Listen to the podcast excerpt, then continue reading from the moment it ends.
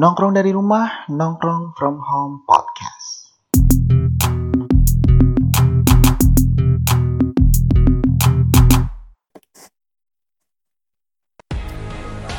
Halo, selamat datang kembali di Nongkrong from Home Podcast Episode kali ini Gue juga bersama teman gue lagi yaitu dari Sekarang dari kampus yang sama Dari Statistika UGM Ya, dan ini langsung aja kita tanpa perlu basa-basi lagi Kita langsung present aja. Ini dia Dika. Ye, tepuk tangan dulu.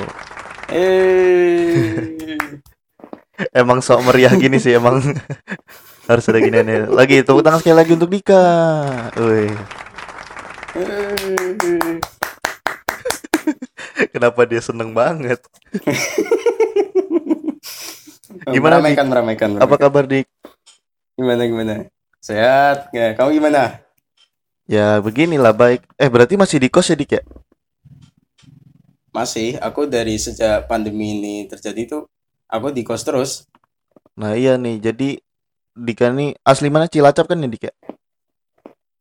Ya, aku asli Cilacap, tapi kalau di Semarang itu aku numpang lahir. Ya. Nah Jadi Dika nih asli Cilacap dan dari masa pandemi kemarin berarti belum pulang ya masih di kos terus Jadi di saat yang Belum, lain-lain belum. pada apa namanya kosnya pada berhenti, kosnya pada udahan karena udah nggak dipakai dan Dika tetap ngelarisin kosnya.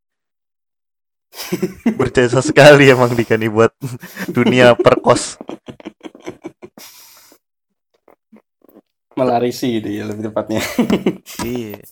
Terus ini di eh, baru-baru ini Gimana, eh, gimana? kapan sih? Gue sidang kapan sih kemarin? Tanggal berapa?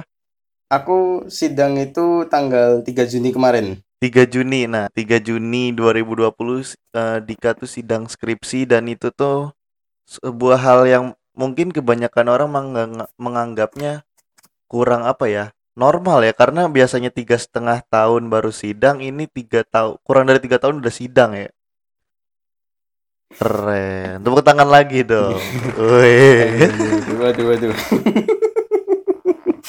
eh iya kan berarti berarti kurang dari tiga tahun kan ya Ya, kalau mau dihitung dari awal masuk sampai sidang, nah itu kenapa tahun. kenapa kue milih untuk eh, sidang atau ngambil skripsi duluan gitu Eh, sebenarnya kalau dari aku sendiri ini sih eh, alasan kenapa aku milih sidangnya duluan itu karena biar ini sih jadi strategi sih lebih tepat ya. Jadi biar semester 7 itu eh, aku tinggal menuin SKS yang kurang-kurang aja. Jadi awalnya kenapa aku kayak eh, apa ya alasan kenapa aku ngambil skripsi duluan nih di semester 6 ini itu lumayan ini sih lumayan panjang sih alasannya karena pas awal-awal aku masuk kuliah itu aku nggak ada kepikiran buat ini kayak buat lulus tiga setengah tahun karena pas awal-awal itu aku kan ditanya sama papaku ditanya mas kamu kuliah rencana mau lulus berapa tahun? Ya, aku realistis kan kan belum ibaratnya belum tahu apa-apa. Empat tahun pak. Oh yaudah nggak apa-apa empat tahun. Nah sering jalannya waktu kan liatin liatin liatin liatin kating kating gitu. Wah anjir ini bagus banget nih bisa bisa tiga setengah tahun bisa kurang dari empat tahun. Maksudnya antara 3,5 sampai 4 lah. Itu apa nyoba kali ya tiga setengah tahun. Itu nyoba-nyoba lah. Tapi eh, belum belum sampai kepikiran belum sampai kepikiran buat di bawah tiga tahun itu belum ada. Nah terus waktu ini waktu semester 5 kemarin itu kan eh, dari prodi itu ngadain yang namanya semacam apa sih sosialisasi ini tugas air. Karena mulai dari angkatan atas kita itu tahun 2016 itu kan mereka sistem skripsinya beda. Kalau yang sebelumnya itu dia tugas air langsung satu kali dalam artian kayak satu S cuma ada satu matkul tugas air 6 SKS kalau yang mulai dari 2016 sampai nanti kalian rasain itu eh ini dua ngambil dua mata kuliah. Jadi ada TA1 yang 3 SKS sama TA2 yang 6 SKS dibahas. Eh berapa SKS pembagiannya di- sorry sorry. Pembagiannya 3 SKS nah sama gini. Jadi 3 SKS itu buat TA1 terus yang TA2 itu 6 SKS jadi lebih banyak alokasi Lebih banyak ya SKS-nya. berarti jadi ya? kalau misalkan kayak Iya, dan itu kalau katanya ini kata dari Kaprodi itu bisa membantu nilai juga. Jadi kalau misalkan TA satunya udah bagus, TA 2-nya biasa aja itu kebantu nilainya ketimbang cuma TA satu kali aja itu nilainya malah biasa aja malah itu malah nggak kebantu. Hmm, gitu. Oke. Berarti gara-gara sosialisasi itu ya. Terus ada baru kepikiran buat oh kayaknya oke nih mau nyoba di semester 6 aja gitu. Iya, lebih uh, begitu lihat dari secara persyaratan kan ya. Dia- Kan itu dia persyaratannya adalah minimal 110 SKS. Waktu itu aku tanya ke aku tanya ke bagian prodi, "Eh, Pak, ini misalkan ini kan kalau dari syaratnya itu dia minimal 110 SKS. Misalkan ini nanti saya semester 5 itu saya sudah melewati 110 SKS itu berarti semester 6 saya bisa ngambil. Oh ya bisa. Ya bisa Mas. Berarti ambil aja. Itu dan itu itu pun ya aku baru kepikiran buat ngambil cuma TA satunya dulu di semester 6 ya. Belum belum sama TA 2-nya. Baru kepikiran sama ngambil TA 2 sekalian itu pas aku konsultasi sama dosen bimbingku. Itu baru pikirin, e, Bu, ini kira-kira kalau misalkan saya kayak gini gimana ya? Oh iya, nggak apa-apa Mas. Berarti berarti nanti kamu kayak gini, ambil gini, tapi kamu nggak boleh ngambil matkul pilihan. Udah. Nah, habis itu tanya dong dosen bimbingku. Kayak, e, Mas, ini semester 6 ini berarti kamu ngambil apa, apa aja, Mas? E, ngambil ini, ngambil TA, ngambil KKN sama ngambil laporan KP, Bu. Gila, kayak gitu sampai dibilang. Anjing telu-teluan kan. Sampai dibilang gitu sih. Eh, karena apa? Ya gini, wajar eh, sih karena memang belum sorry sorry. Berarti gue gimana nggak gimana ini nggak merasa rugi dengan tidak mengambil matkul-matkul pilihan yang bisa diambil di semester 6 kemarin. Atau ya udahlah biarin Eh, aja, sek- dapat eh, dapat eh, skripsi ini gitu.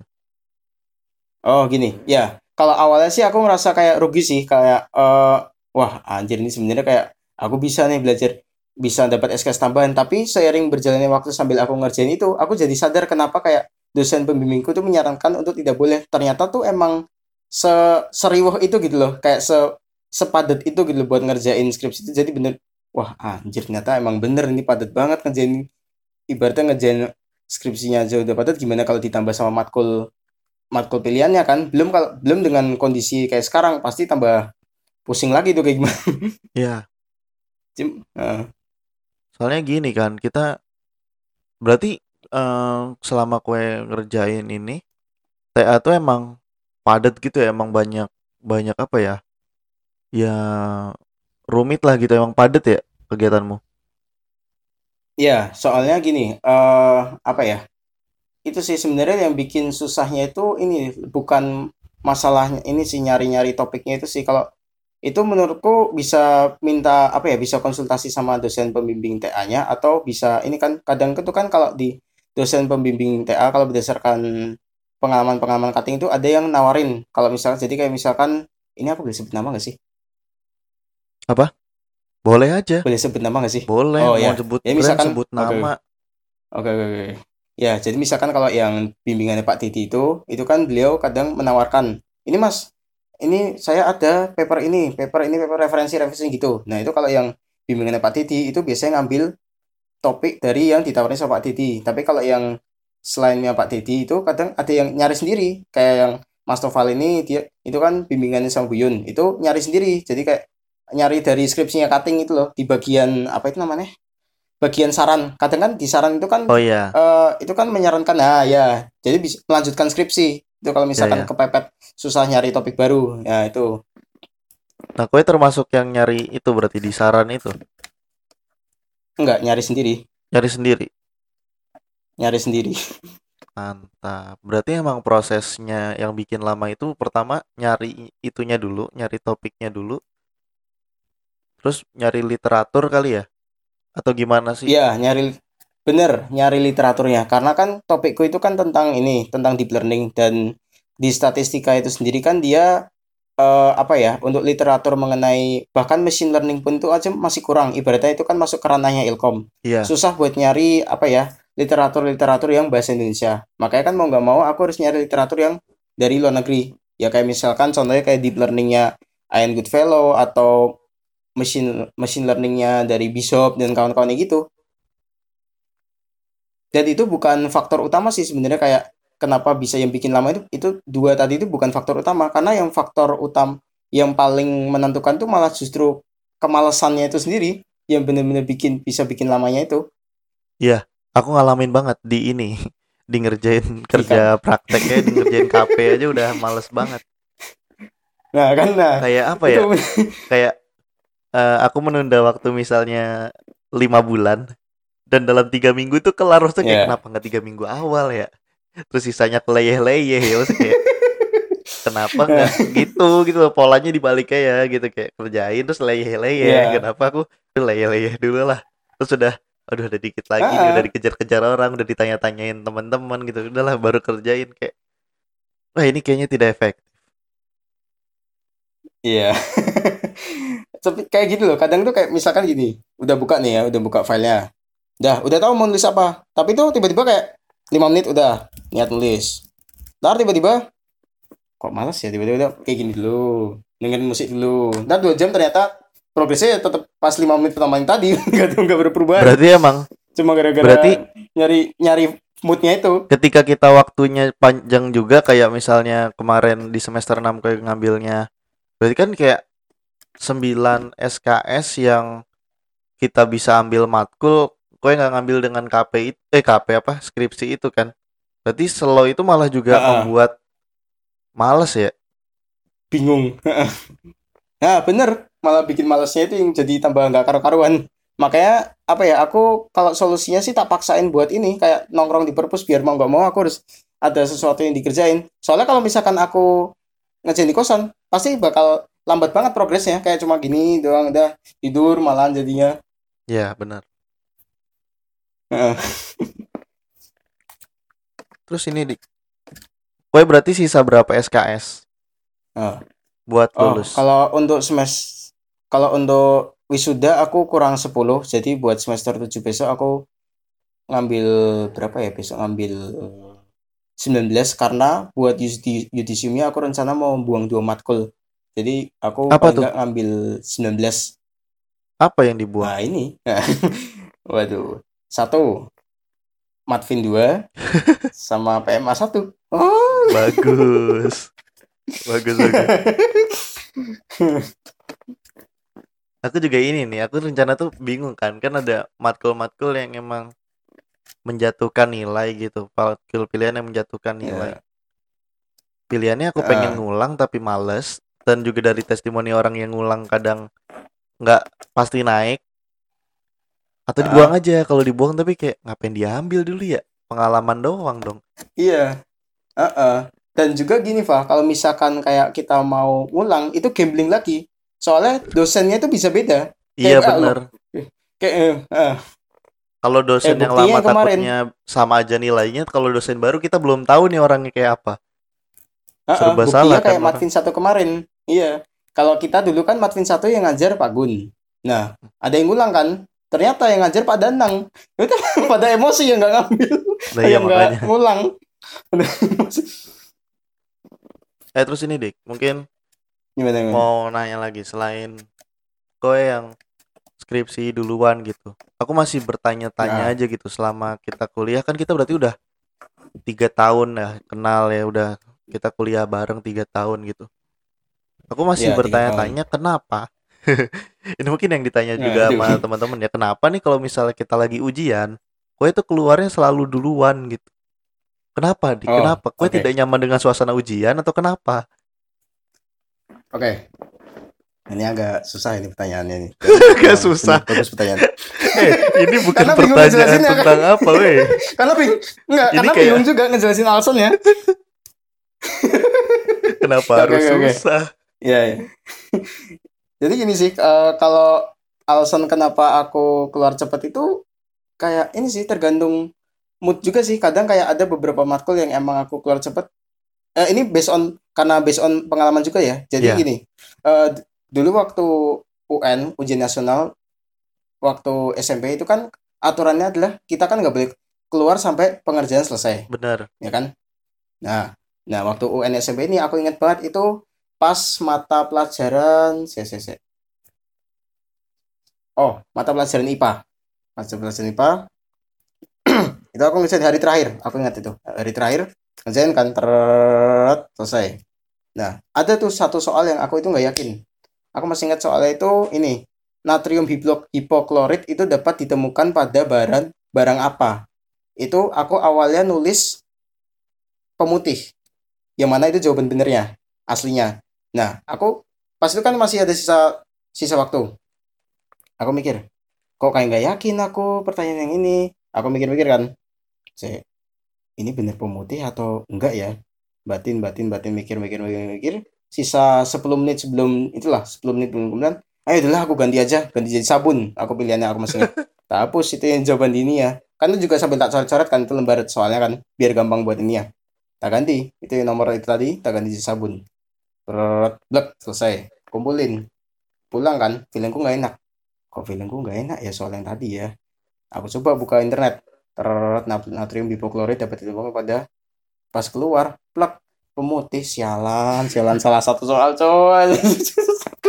Berarti kayak trauma gitu ya. Mending gak usah dipikirin, mending udah Ah, sekali iya. jawab terus udahlah pergi aja gitu ya.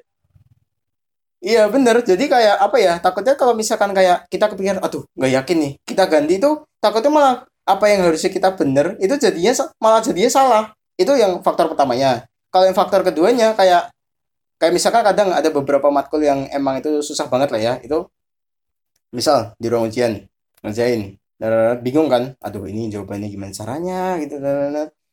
Ini atau mungkin dan ini bisa jadi kayak apa ya? Kayak modus operandinya beberapa orang yang keluar cepat juga sih. Kayak ini yang faktor kedua ini. Jadi kayak udah ah ini udah susah banget ini mau nyari-nyari caranya juga udah nggak tahu ini cara benernya kayak gimana. Ayo udahlah kumpulin aja kayak gitu. Aku pernah itu soalnya di matkul yang PMA itu. Jadi udah saking bingungnya ini jawab jawabnya kayak gimana, udah jawab sebisanya aja udah selesai kumpulin daripada tambah bingung di malah stres Oh, duluan. jadi oke oke ini menjawab pertanyaan ini udah menjawab di kepalaku berarti nggak selamanya kue keluar eh, cepat itu karena bisa ya. karena nyerah Ya, pun bisa ya sekali. berarti ya. Menyerah pun juga bisa. Oh, berarti kalau misalnya kita eh, apa namanya? Kue udah duluan terus kita keluar terus kita ketawa-tawa bareng tuh emang sama-sama nggak bisa ya, bukan karena aku merasa kayak Sama-sama nggak bisa. ini bukan kenapa sih gitu. bisa. bukan, sama-sama nggak bisa. Sama.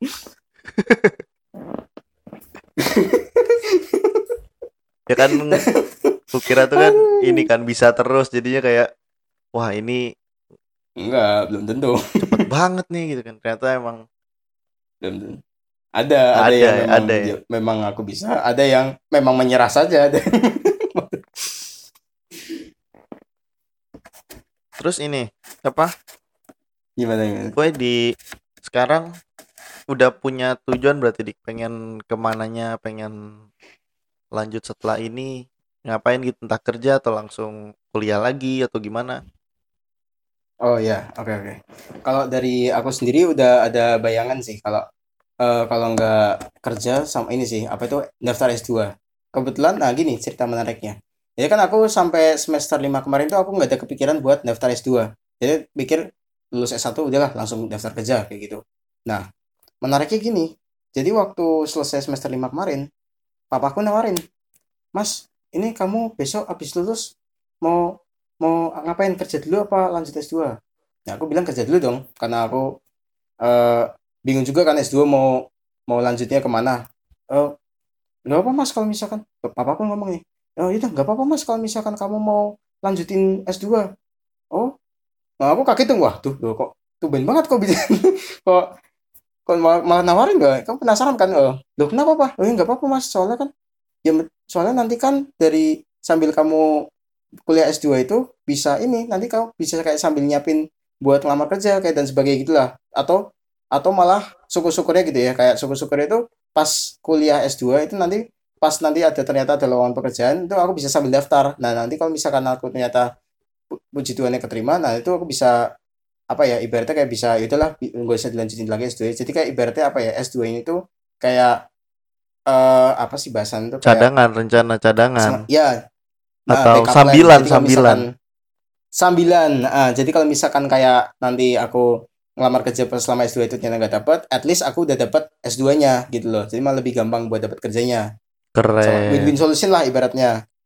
Tapi ditawarin tetap cuma tetap tapi di UGM aja ya mas sudah ya udah apa-apa biar biar kosannya tetap di sini terus tetap melarisi dunia perkosan UGM Klebengan nah benar sekali sama biar bayarnya murah sih soalnya naik naik terus harganya ya Nah, Keren ya berarti ya. Maksudnya orang-orang lain kalau sambilan tuh sambil jadi Gojek gitu. Ini sambilannya S2. Ya bisa. Mantap, mantap, mantap. Eh berarti udah kepikiran Eh. ininya. Maksudnya Gimana? eh, target apa sih yang pengen kue misalnya ada lamar ada lowongan nih kue pengen nyari lowongan apa gitu sebagai apa Oh ya, kalau untuk sebagai apanya sih ini ya, aku udah tahu. Oh mungkin aku coba buat jadi data analyst atau data scientist gitu. Tapi itu kan biasanya kalau di industri itu dia agak susah. Mungkin kayak masih sebagai apa ya? Paling itu kayak macam market analyst atau apa ya bahasannya? Ya semacam-macam itulah intinya. Kalau nggak bisa pure data scientist atau data analyst kalau kayak level industri. Tapi kalau misalkan kayak di non industri itu masih bisa ya kan. tapi kalau, untuk kayak spesifikasi kerja di mana aku udah ada bayangan kayak misalkan oh ini kayak di Pertamina pengalamanku kemarin waktu KP kemarin itu atau mau nyoba di startup startup gede tapi apa ya masih belum eh bahasanya apa sih ya belum nggak terlalu disarankan karena itu sih tekanan kerjanya sih tekanan kerja yang aku maksud di sini tuh apa ya? Soalnya aku pengalaman juga kan ini ngerjain proyek dari dosen juga itu dari salah satu start bukan startup sih sebenarnya ya perusahaan perusahaan juga perusahaan juga. Dan itu apa ya kayak eh, tuntut demand-nya itu tuntutan kerja itu bener-bener apa ya bener-bener ketat banget gitu loh. Jadi nggak bisa kayak kita mundurin itu nggak bisa. Jadi kudu gini gini gini gini saklek gitulah intinya. Jadi kayak aku masih mikir-mikirin lagi sih kalau misalkan kayak nyari yang selain itu masih sambil nyari-nyari lagi sih sebenarnya. Kalau untuk tepatnya di mana tapi kalau untuk sebagai apanya sih aku udah ada bayangan oh mau jadi ini dan sebagainya kayak gitu. Hmm oke oke. Mungkin aku pengen membahas pembahasan terakhir nih Di, tentang ini. Waduh pembahasan ya terakhir. Eh. Oke, jadi eh gue juga salah satu orang yang apa ya di angkatan kita atau di statistika tuh yang memang mengedepankan buat ngajak orang lomba. Ya kan ya? waduh oke Dan sampainya aku juga Iya. ikut, aku juga eh, ikutan lomba. Terus eh, gue juga masih tetap ikut lomba. Nah, untuk sekarang ini setelah gue udah lulus skripsi, itu masih pengen lomba nggak nih? masih Masih. Lomba apa yang Masih. pengen gue ikutin untuk waktu dekat? NSC ini udah buka itu aku mau Oh ikut. iya udah buka. terus Mau ikut? ah, SSO kemarin tuh udah buka. Ikut dong. Iya. SSO ini udah buka kemarin tapi gini yang keselnya itu gini. Jadi itu di aturannya itu dia ada kayak gini nih sebentar aku present aja. Mana ini? Eh Shopee ikut nggak Shopee? Shopee aku ikutnya yang sebelum pandemi yang covid itu. Kalau yang ini aku malah nggak ikut aku. Soalnya nggak dapet orang. Pada sibuk semua tak tawarin. Nah aku ikut, aku sempat ikut, tapi berhenti, Iya. nggak bisa ngerjain. oh iya aku ngeliat aku ngeliat storynya Arif itu yang apa itu ngeliatin rare 8 giga wah anjing gede banget eh nggak 8 giga 18 setara NBA. 18 Anjay, Seingatku, anjay, anjay, anjay. seingatku setara M, eh game, setara game, jadi datanya setara game, gedenya. setara game malah gede. Iya, kita- soalnya emang Kita aja yang paketan unlimited setelah segiga langsung lemot lah ini download data segede gitu mau jadi apa internetnya? padahal kampus sudah kampus ibaratnya terbuka masih terbatas gitu loh. Ya, iya. Udah dibuka sih cuma buat cuma buat anak tugas akhir doang. Ah ini nih. Saya ini aku sambil cari-cari aja. Apa? Kue Nah, bacain aja ya. Soalnya kan kalau ditampilin juga kita tidak bisa menampilkan gambar.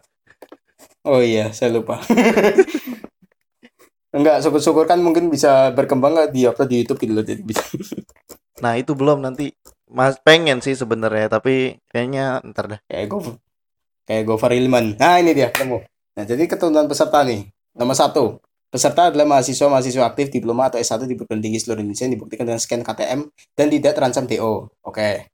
Nomor duanya ini yang aku bikin kesel. Peserta belum mengikuti sidang skripsi atau tugas akhir sampai tanggal 8 November 2020. Ya udah, nggak bisa berarti. Gak bisa. Wah, begitu wasem gak bisa coba. Nggak bisa. Asli, asli. Soalnya kan patternnya Ah. orang ya sidang skripsi itu udah di akhir udah bener-bener udah ini banget. Di akhir. Iya. Jadinya kayak Oh iya itulah. nggak bisa. mikirnya oh itulah nggak bisa nggak boleh nggak boleh nggak boleh aja itu tadi lah ya itu tadi baru NSC terus eh kalau yang lagi ku jalan ini ini sih permutasinya matematika itu yang bikin paper itu. Oh itu ikut. aku iya nyoba-nyoba lah pengalaman. Kalau yang paper itu soalnya belum pernah nyoba sih. Terus sama SR tetap ikut sih, soalnya kesempatan terakhir sih SR. Dan SR ini itu aku dapat info dari Prodi itu dia dikembangin Fa. Oh, itu lombanya. Jadi bukan cuma level apa ya, bukan diadakan oleh IPB tapi diadakan secara oleh Kemen Kemendikbud. Jadi selevel on MIPA, tapi on MIPA buat statistika. Gokil. Dan hadiahnya tambah gede. Iyalah, udah dinaungin begitu ya pasti lebih gede lah. Juara 1 7,5, juara 2 6 juta, juara 3 5. Dapat gelar satu misalkan best teori dapat 3 juta. Satu orang. Oh iya ya, satu orang itu itu perorangan ya. Nah, nah, Nah masalahnya soalnya orang. gini, Misal mereka kan dap- mereka kan dek, eh, di dekat daerah penyangga ibu kota juga kan. Menurutku lebih memungkinkan gitu dengan eventnya dia yang udah sang- udah gede, sangat-sangat besar. terus juga Heeh. dekat untuk akses kayak mungkin perizinan dan segala macam. Menurutku emang lebih dilihat pasti. Makanya bisa Hmm. Oh, sampai segede itu sekarang. Apalagi ini kan eh, IPB itu kan mereka prodi udah bukan statistika lagi, tapi statistika dan sains data. Iya, Jadi iya. gabungin data science itu, blek gitu. Maka makanya yaudah kan digedein sekalian sama mereka. Iya, makanya tuh. Terus heeh. terus sama ini sih, mungkin kayak eh, jadi pertanyaan orang-orang juga kayak kenapa kayak mungkin gua juga ya, gua, gua juga mungkin bertanya kayak kenapa aku kok sering banget kayak wanti-wanti orang buat ngajakin lomba. Itu kan Iya, kayak itu aku tadi mau nanya itu. gitu kan. Aku mau nanya itu tadi. Ah, oke. Jadi ini oke, panjang banget ini. Jadi aku ceritain sekalian aja. Jadi ini apa ya? eh, aku bes- pengalaman juga sih. Jadi kayak awal-awal nih waktu SD. Jadi SD itu kalau kau pernah ada lomba ini nggak dokter kecil gitu nggak? SD. Enggak, aku dulu SD ku jelek. SD ku tuh SD buangan, tau gak sih? SD buangan Eh. itu adalah SD yang misalnya nih, kau nggak diterima SD ini, masuknya ke SD ku gitu. Negeri ya. Atau kau misalnya, Asem. iya sebenernya misalnya kayak di SD yang agak Anjir. bagusan tuh kayak jelek nih, misalnya nilainya Ah. jelek, nggak nggak pinter-pinter amat. Ya. Terus ini pindah ke SD ku, bener-bener SD buangan. Anjir. Ih serius, jadinya tidak melihat nilai gitu ya. Anjir. jadi kayak orang prioritas akhir lah, serius. Anjir, anjir. Ya, ya, oke. bahkan bahkan waktu Ada udah ya? kan eh, daftar itu kan pakai umur ya daftar Ah, waktu oh, iya. Oh iya, nggak tahu sih aku sekarang. PAUD udah ada nilai belum sih kayaknya belum ya kalau misal belum kan pakai umur belum tetepan. dong, belum sekolah. jadi kan pakai umur Iya, iya pakai umur, benar. itu bener-bener Ah. yang SD ku tuh pas kuliah tua-tua itu zamannya adekku masuk tuh adekku yang paling kecil masuk SD tuh ini Ah, pas dia iya. masuk tuh tua-tua Anjir. jadinya Jadi emang dia nggak bisa masuk kayak- dulu waktu gara-gara pengennya deket kan deket rumah banget jadinya dia pindah ke Ternyata. dia ke SD lain dulu yang menerima anak-anak muda baru dia pindah segitunya Pindah ke itu dengan kelas yang sama. isinya tua-tua segitunya Seambis itu. Astaga. Iya sih, tapi ya wajar lah mereka memang pengennya sekolah bagus kan. Oke, lanjutin tadi. Jadi kan eh, kalau SD, S- aku kan SD SMP kan swasta. Aku negeri itu baru SMA. Jadi kalau yang balik yang kayak tadi itu SD itu kan aku ikut dokter lomba dokter kecil. Tim-timan tiga orang. Satu sama temanku yang sekarang di mana tuh Telkom Purwokerto, satunya itu dia perempuan. Dia yang ta- tadi laki-laki yang satu ini perempuan, dia ini kedokteran umum Undip.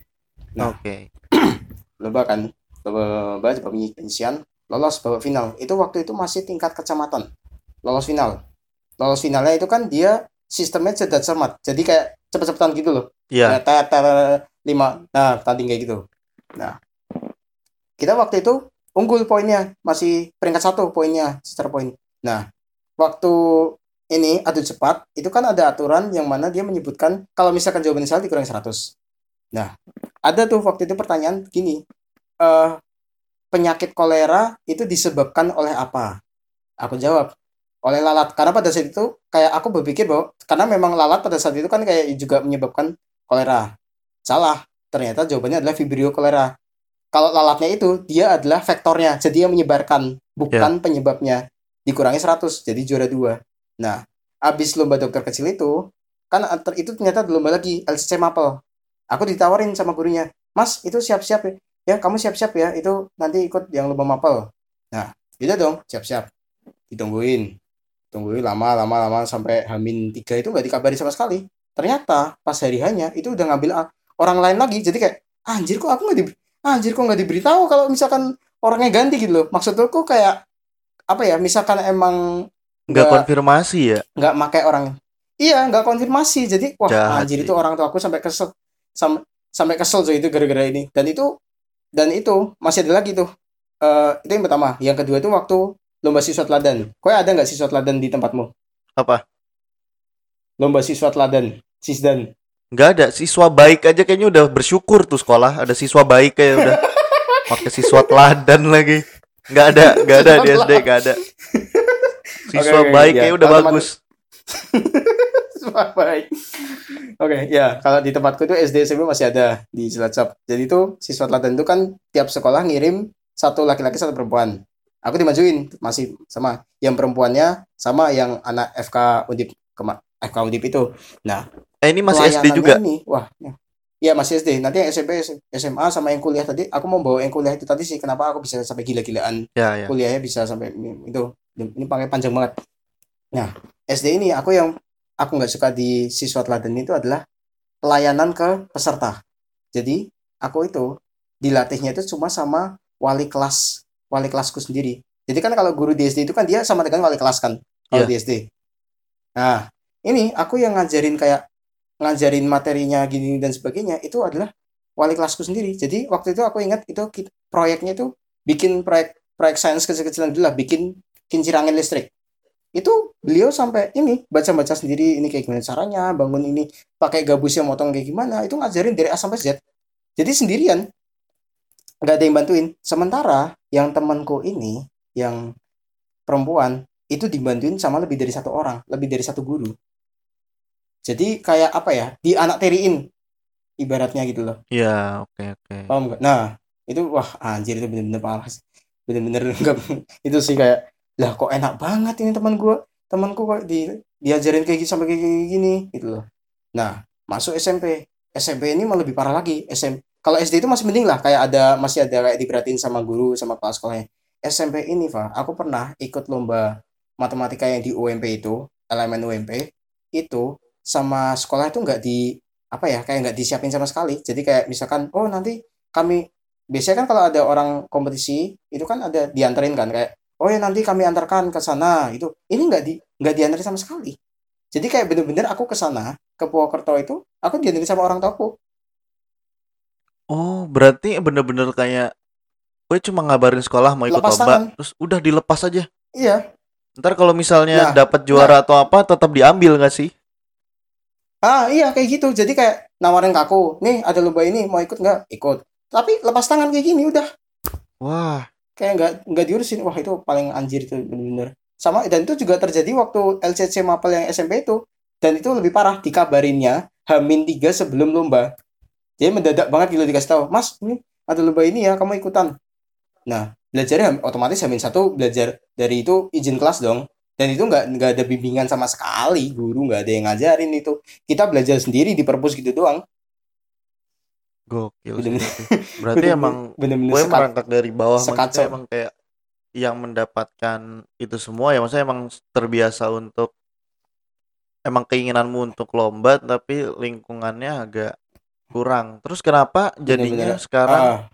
gue emang dalam artian mengoyak atau mengajak orang terus-terusan untuk lomba gitu. Apa karena Oke, itu bentuk yang... kayak kue merasa uh, ayo lo kalian punya kesempatan dulu aku uh, pengen tapi malah nggak difasilitasin atau gimana gitu. Kenapa kue punya keinginan itu? Uh, salah satunya itu bisa. Tapi ada juga tapi ada juga uh, salah satu alas, alasan lainnya itu lebih uh, gimana ya? Kalau kataku itu lebih kayak ayolah kalau aku sih lebih berfokus pada yang penting kalau ikut lomba itu adalah pengalamannya. Kalau menurutku kayak ikut ikut lomba terus dapat juara itu cuma bonus bonus lah ibaratnya. Yang penting itu pengalamannya. Jadi kayak aku memotivasi kalian kalian tuh buat ikutan kompetisi udah yang penting kalian udah belajar dulu aja nggak apa-apa. Kalau mau menang apa enggaknya itu udah urusan belakangan urusan paling akhir gitu loh. Karena apa ya buktinya kayak beberapa materi yang kayak nanti bakal ngebantu kalian ngerjain KP itu adalah justru kalian nggak menemukan itu tuh di kuliahan kadang malah di lomba itu kalian nemu Ya, kalau itu aku setuju ya banget. kan nah Iya. nah Eh, banyak juga kok eh, teman-teman kita yang sekarang nggak banyak sih, maksudnya ada beberapa juga yang aku ya tahu mereka langsung tersadarkan gitu ketika coba ikut Ah. lomba ternyata kayak oh ternyata tantangan di lomba itu membuat kita belajar yang nggak ada di kuliah gitu. Jadi kayak dan itu emang bener eh, bener. Makanya aku Hmm. selalu kalau misalnya eh, ketika lagi ikut lomba aku udah nunjukin kalau emang ya aku punya sesuatu loh ini. Kayak bukan maksudnya bukan pamer kayak itu tapi kayak maksudnya ketika itu aku ngomongin ya karena lomba aku bisa dapat ini loh kayak gitu. Aku karena lomba ah tuh aku punya eh tahu loh kalau oh ini bisa begini oh bisa begini. Soalnya aku ngalamin banget nih kalau misal lomba tuh ada pasti aku masih sih sekarang. Ketika ikut lomba ya misalnya ada final presentasi gitu selalu aja ada momen aku kan aku partner selalu sama Arif selalu langsung ngomong kayak ya wih ternyata bisa begini gitu. Nah ketika aku makanya punya itu aku kan ngalamin itu berarti aku ngerasa kayak oh berarti aku dapat sesuatu nih. Dan itu nah nggak bisa itu. didapetin. Kalau misalnya di kuliah kan kita menemukan hal baru langsung kayak oh apa ini? Kayak ah nggak asik nggak asik nggak asik gitu. Nah kalau di lomba tuh kayak oh bisa begini gitu kayak positif gitu. Nah mikirnya gitu bisa positif gitu. Gitu gitu. Itu. Itu. Dan ya itu sebenarnya kayak itu yang pengen apa ya misi yang pengen aku bawa ketika aku menjabat kemarin itu pas aku megang jadi koor aku pengen ayo pengen aku aktifin lagi itu mesinnya. Karena aku sadar bahwa ngelihat dari pengalaman yang sudah-sudah kita tuh kayak apa ya secara kemampuan tuh kita udah tertinggal ibaratnya bahkan sama UII gitu loh. Ya ayo ibaratnya lah UGM ketinggalan sama UII gitu loh. Makan logikanya gimana gitu logikanya Tapi menurutku balik lagi misalkan ketika keting lomba itu eh benar-benar emang harus ini sih panggilannya nggak bisa ini nih kayak kalau kita ya ibadah tuh kayak kalau tempatku kayak sholat gitu kayak hidayah gitu. Kita tuh kayak ah ah, lomba nih kayak mendapatkan hidayah benar kayak menarik benar eh tertarik ketika melihat poster lomba aja itu udah eh, nggak semua orang bisa loh. Iya kan? Iya. Maksudnya ketika benar ada mungkin kita dulu aku dulu mungkin waktu maba itu masih ngeliat poster lomba apaan sih nih? Enggak lah. Nggak bisa nggak bisa ah. gitu. Masih kayak gitu. Tapi semakin ke sini ketika udah pernah ikut juga kayak oh ini ada lomba ini. Oh ini ada lomba ini. Maksudnya itu menurutku juga emang yang tidak bisa dipaksakan dan menurutku ketika kita udah masuk ke sana susah untuk lepas. Kalau misalnya kita dapat yang tadi loh kita punya yes sesuatu yang langsung kayak oh ah. ini bisa dibeginiin ternyata. Oh begini gitu. Atau kita cuma suka jalan-jalan aja menurut kita juga udah ada apa ya yang bikin alasan kita buat pengalaman tersendiri. eh, nggak nggak ca- nggak capek atau nggak takut untuk lomba lagi gitu. Bener bener banget. Jadi kayak udah kayak oke.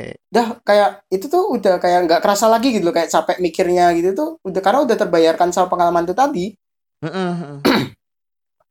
Bener banget. Nah lomba paling menyenangkan aduh. buat kamu dan apa di iya yang udah pernah gimana? dialamin di kuliah aja deh biar kita sama-sama tahu. Yang di kuliah yang paling menyenangkan. Paling menyenangkan. Aduh. Jadi gini kalau untuk lomba di kuliah itu sendiri kan aku ikut satu aja. cuma statistika. Matematika aku juga ikutan. Ya satu mungkin lomba. di statistika ya? Enggak terserah deh. Selama enggak. yang di oh perkuliahan enggak. kok ikut lomba dan paling menyenangkan entah ah itu prosesnya entah itu ntar akhirnya atau gimana itu satu lomba yang paling menyenangkan menurut makanya pertama ini kalau yang untuk statistika sendiri paling ini sih eh SR sih yang jelas SR ya? KSN SR nya IPB itu yang aku terutama yang paling memorable tuh yang KSN SR 13 itu yang pas aku itu coba tahun nyampe berapa? 60 besar. Itu tahun 2018 itu 18 waktu itu angkatan kita tuh lolos ya aku aku sama Salsain yang hmm. lolos dari angkatan kita. Nah cie. yang bikin memorable itu gini eh nggak gitu pak. Nggak gitu. Eh fitnah jadi malah nyebar fitnah.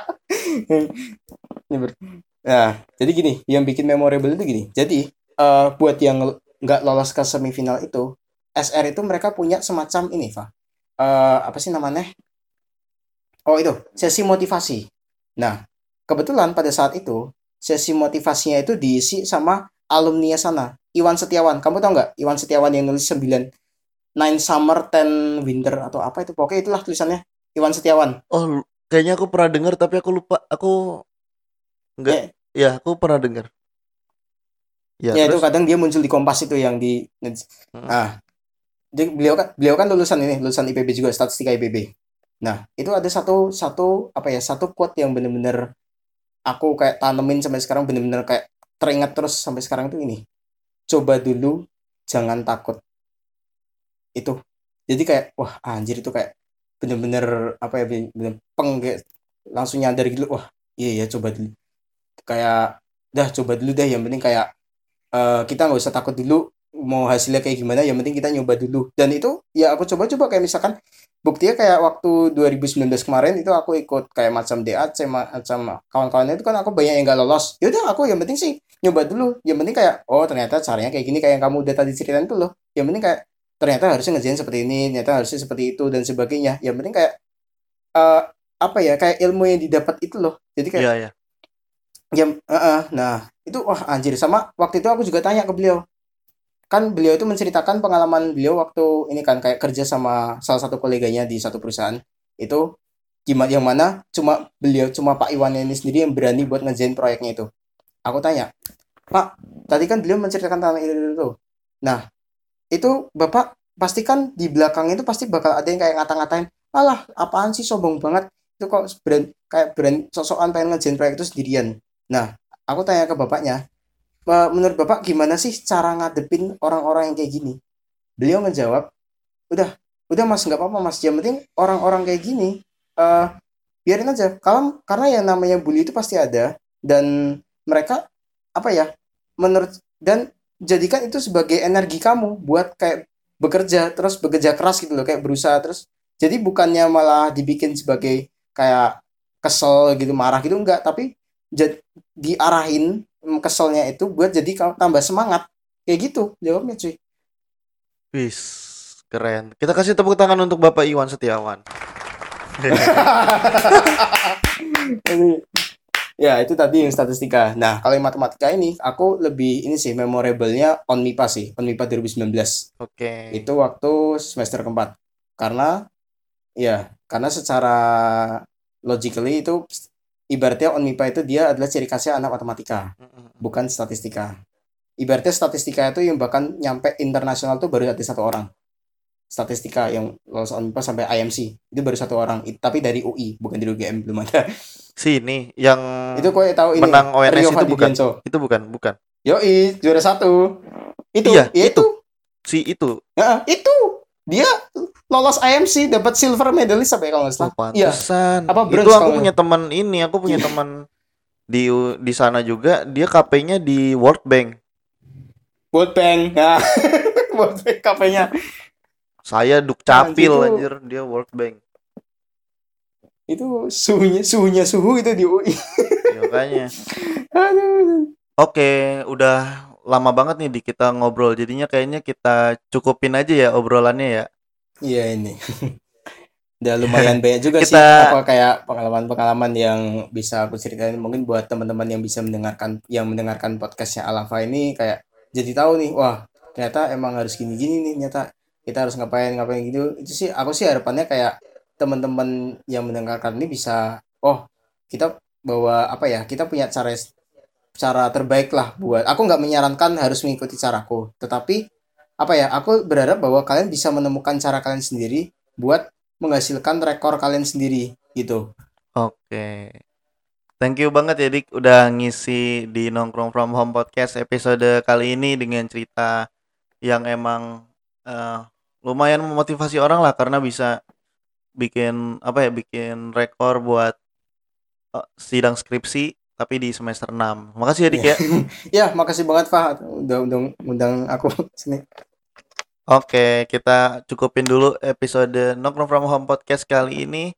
Uh, kalau mau follow-follow Instagram kita ada di Instagramnya Dika di apa dik namanya? At Aurelius underscore Ave. Aurelius underscore Ave. Nanti juga kita tulis di deskripsi dan juga ada di Instagram gue yaitu di muh titik alava. Kalau mau follow boleh banget dan sampai jumpa di Nongkrong From Home Podcast episode berikutnya. Makasih Dik. Dadah. Ya, yuk Igan. Nongkrong dari rumah, nongkrong from home podcast.